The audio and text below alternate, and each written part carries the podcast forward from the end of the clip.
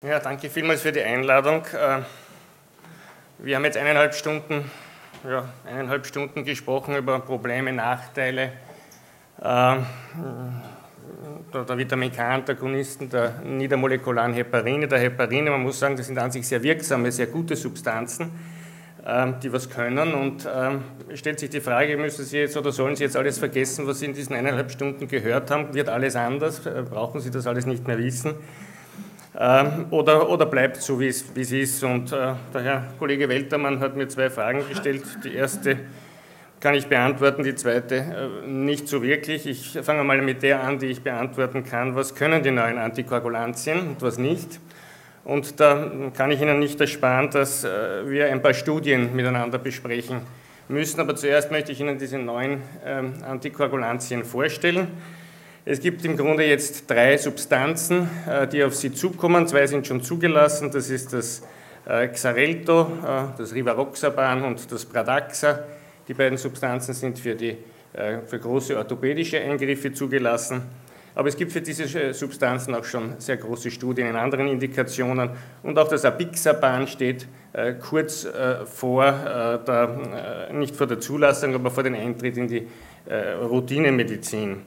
Äh, die Substanzen unterscheiden sich insofern, als das Rivaroxaban und das Apixaban gegen den Faktor 10 gerichtet sind und das Dabigatran ein Thrombinantagonist ist. Das hat aber im Grunde für die Routine nicht sehr viel Bedeutung. Wichtig ist, alle Substanzen werden oral verabreicht. Ein gewisser Nachteil ist, dass die Substanzen zum Teil jedenfalls über die Niere ausgeschieden werden und Patienten mit Niereninsuffizienz ein Problem darstellen und auch ein Problem ist, dass es gegen diese Substanzen kein direktes Antidot gibt. Und über den Vorteil dieser Substanzen, nämlich dass man sie nicht monetieren muss, über das werden wir dann noch äh, sprechen.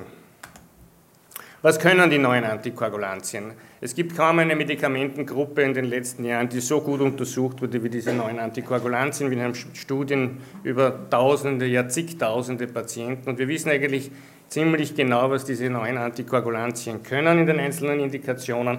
Und ich möchte Ihnen das jetzt wirklich nur ganz kurz an einigen Studien durchdemonstrieren. Äh, äh, ähm, kurz das Abixaban, wie gesagt, noch nicht zugelassen. Sie können mit dieser Substanz noch nicht arbeiten, aber das wird bald kommen. Und wir haben hier äh, Daten aus der Orthopädie. Das sind zwei Studien zusammengefasst bei Knie- und Hüftgelenksersatz. Und Sie sehen, dass das Abixaban hier wesentlich effektiver in der Verhütung von Thrombosen und Lungenembolien ist als der, die Vergleichssubstanz des Enoxaparin, das Lovenox.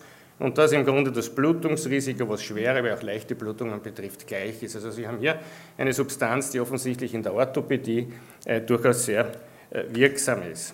Es gibt eine zweite Studie zu dem Apixaban bei Vorhofflimmern. Hier wurde Apixaban nicht gegen Vitamin K-Antagonisten verglichen, sondern gegen Aspirin, das sind eben Patienten, die entweder Kontraindikationen gegen die Vitamin K-Antagonisten haben oder diese nicht nehmen wollten oder wo die Ärzte oder Ärztinnen eben äh, zögerlich waren, diesen Patienten Vitamin K-Antagonisten zu verschreiben. Und Sie sehen, dass äh, das Apixaban wesentlich effektiver war als das Aspirin mit einer ungefähr 50-prozentigen Reduktion an Schlaganfällen oder Embolien und dass das Blutungsrisiko im Grunde ähm, nicht wesentlich erhöht war. Also für diese Patientengruppe, äh, wie gesagt, das sind Patienten, die mit Aspirin behandelt wurden, äh, bei dieser Patientengruppe scheint das Apixaban sehr wirksam zu sein. Wir kommen aber jetzt zu den Substanzen, um die es wirklich geht. Das ist das Dabigatran. Äh, der Firmenname ist Pradaxa und Dabigatran wurde in mehreren Indikationen sehr, sehr genau untersucht.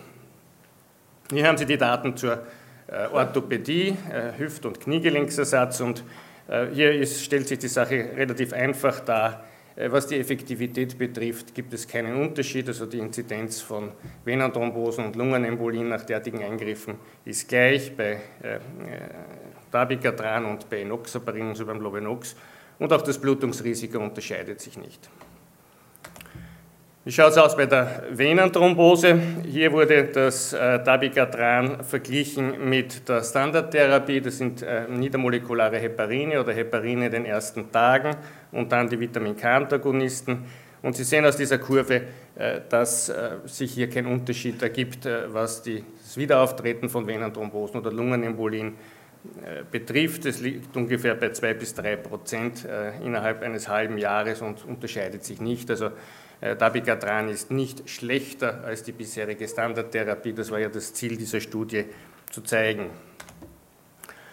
Der Preis für, für, für blutverdünnende Therapien ist natürlich immer das Blutungsrisiko und Sie sehen hier in der unteren Kurve, dass das Blutungsrisiko, was die schweren Blutungen betrifft, äh, gleich war, kein Unterschied zwischen Dabigatran und der Standardtherapie und dass in der Dabigatran-Gruppe die leichteren Blutungen, die zwar klinisch relevanten, aber für den Patienten nicht so gefährlichen Blutungen, seltener aufgetreten sind als bei der äh, Therapie mit Heparin und dann Vitamin K-Antagonisten.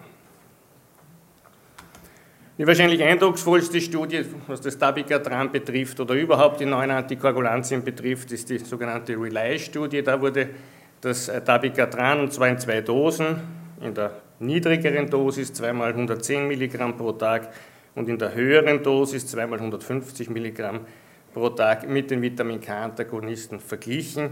Und die niedrigere Dosis war äh, gleich gut wie die Vitamin K-Antagonisten, also mit einer sehr hohen Signifikanz fand sich hier kein Unterschied. Sie war allerdings nicht besser. Aber die hohe Dosis, die 2x150 Milligramm, die war deutlich besser, was die Verhinderung von Schlaganfällen und systemischen Embolien betrifft. Was ist der Preis dafür gewesen? Äh, und das war erstaunlich in dieser Studie. Auch das Blutungsrisiko war im Grunde geringer bei äh, den Patienten, die mit Dabigatran behandelt wurden. Vor allem die, die mit der niedrigeren Dosis behandelt wurden, hatten ein deutlich niedrigeres Blutungsrisiko als die Patienten, die mit dem Vitamin K-Antagonisten behandelt wurden. Und wenn Sie sich hier nur diese ähm, Kurven anschauen, das sind die äh, interkraniellen Blutungen. Sie sehen, dass es hier zu einer Risikoreduktion von über 60, ja fast 70 Prozent gekommen ist äh, bei jenen Patienten, die mit, den, die mit dem neuen Antikoagulant, also mit dem Dabigatran behandelt wurden im Vergleich zur Kontrollgruppe. Also hier haben wir auf der einen Seite doch eine bessere Wirksamkeit, aber auf der anderen Seite der Preis dafür ist auch nicht so hoch. Das Blutungsrisiko scheint offensichtlich geringer zu sein. Die dritte Substanz, die ich mit Ihnen besprechen möchte, ist das Rivaroxaban. Der Name, Firmenname ist Xarelto, wie gesagt in Österreich schon zugelassen nach Hüft- und Kniegelenksersatz. Und hier haben Sie vier Studien zusammengefasst, eben zum Hüft- und Kniegelenksersatz. Und hier möchte ich etwas aufmerksam machen, was sich durch alle diese Studien äh, zieht. Das ist der Einfluss der pharmazeutischen Industrie auch in der Interpretation dieser Daten. Sie sehen hier, eine zusammen eine gepoolte Analyse, eine Meta-Analyse bzw. eine gepoolte Analyse dieser vier Studien und äh, die einen Daten stammen von der FDA, also da hat ein amerikanischer Biostatistiker im Auftrag der FDA diese Studien analysiert und hier haben sie die äh, von der Firma bezahlten Investigatoren, äh, die diese Studie durchgeführt haben. Und Sie sehen, die einen kommen äh, zum Schluss, dass das Rivaroxaban doch deutlich besser ist als äh, die Vergleichssubstanz in der Orthopädie, dass dieser Unterschied aber statistisch nicht signifikant ist, aber immerhin eine 35-prozentige Risikoreduktion. Wenn man sozusagen äh, die, das Steering Committee dieser Studie befragt, dann findet man hier eine über 50-prozentige Risikoreduktion mit einem hochsignifikanten Unterschied. Also zwei unterschiedliche Analysen, zwei unterschiedliche Ergebnisse.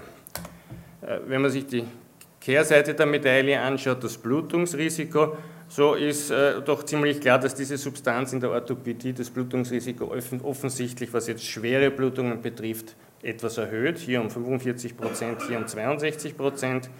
Die FDA ist der Meinung, das ist signifikant.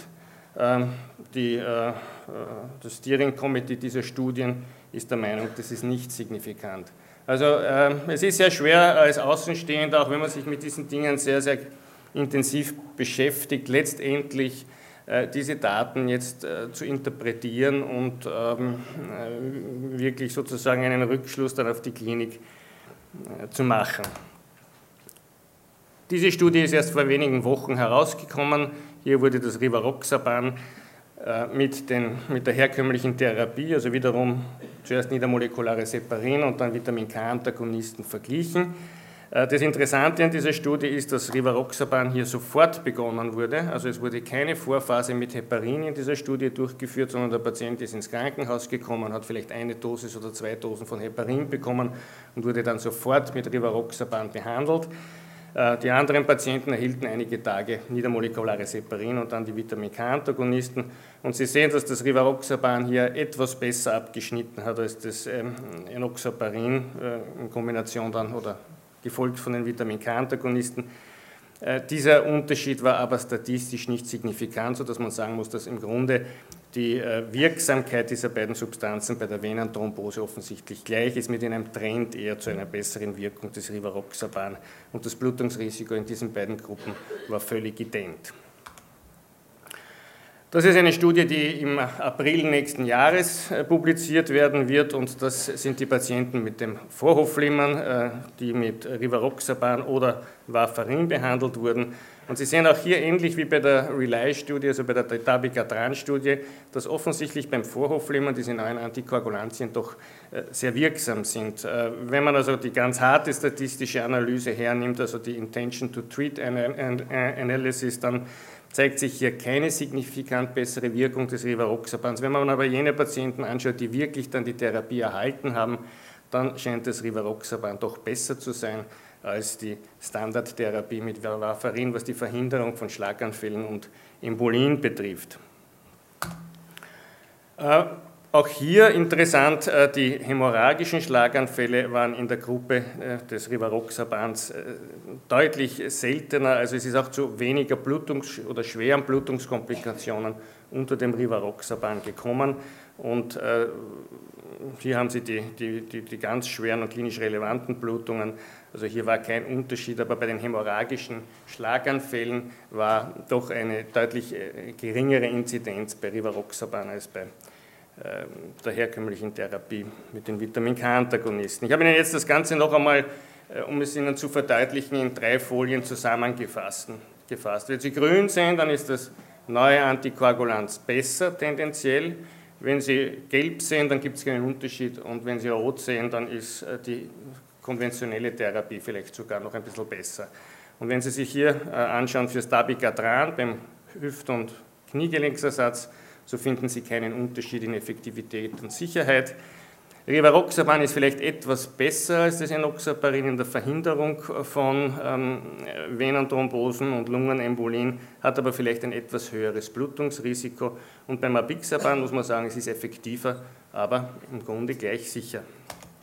Beim Vorhofflimmern haben Sie eine äh, Situation, äh, wo eigentlich die äh, neuen Antikoagulantien am besten abgeschnitten haben.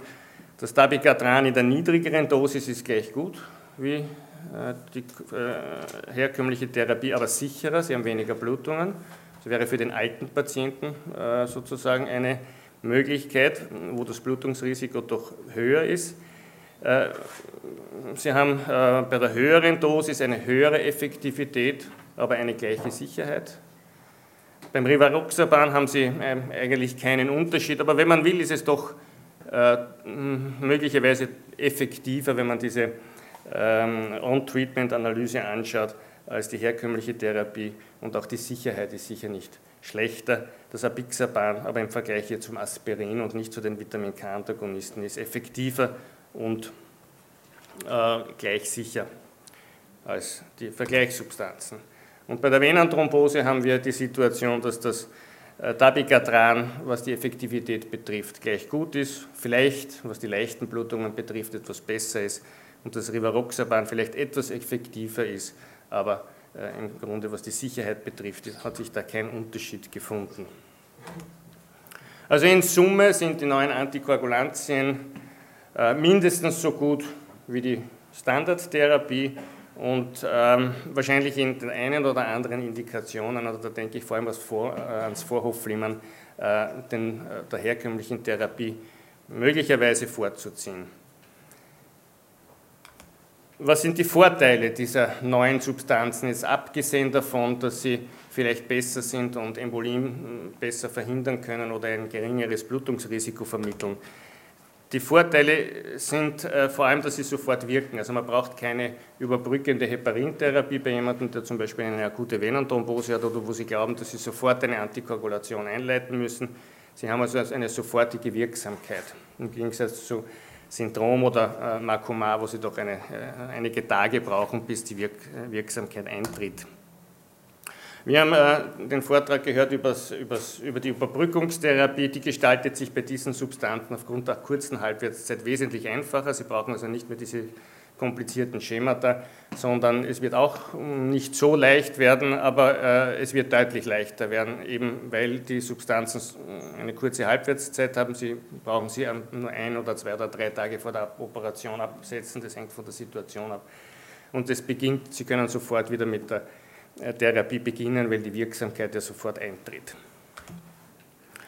Äh, ein großer Vorteil ist, äh, die, die Kontrollen fallen aus. Wir haben eine vorhersagbare ähm, Wirkung, eine Wirkung zwischen Dosis und, und, und, und Wirkung. Das heißt, man braucht keine Kontrollen mehr für diese Substanzen. Das heißt, die INR-Kontrollen hören sich auf. Das hat für den Patienten natürlich einen Vorteil. Er braucht also nicht alle vier Wochen zur Gerinnungskontrolle gehen. Und äh, es äh, hört sich auch vor allem in der Orthopädie, aber auch in der Therapie der Venenthrombose äh, möglicherweise auf, dass die Patienten Injektionen brauchen. Und es gibt auch keine heparin-induzierte Thrombopenie. Was können diese Substanzen nicht? Wo liegen die Probleme bei diesen Substanzen?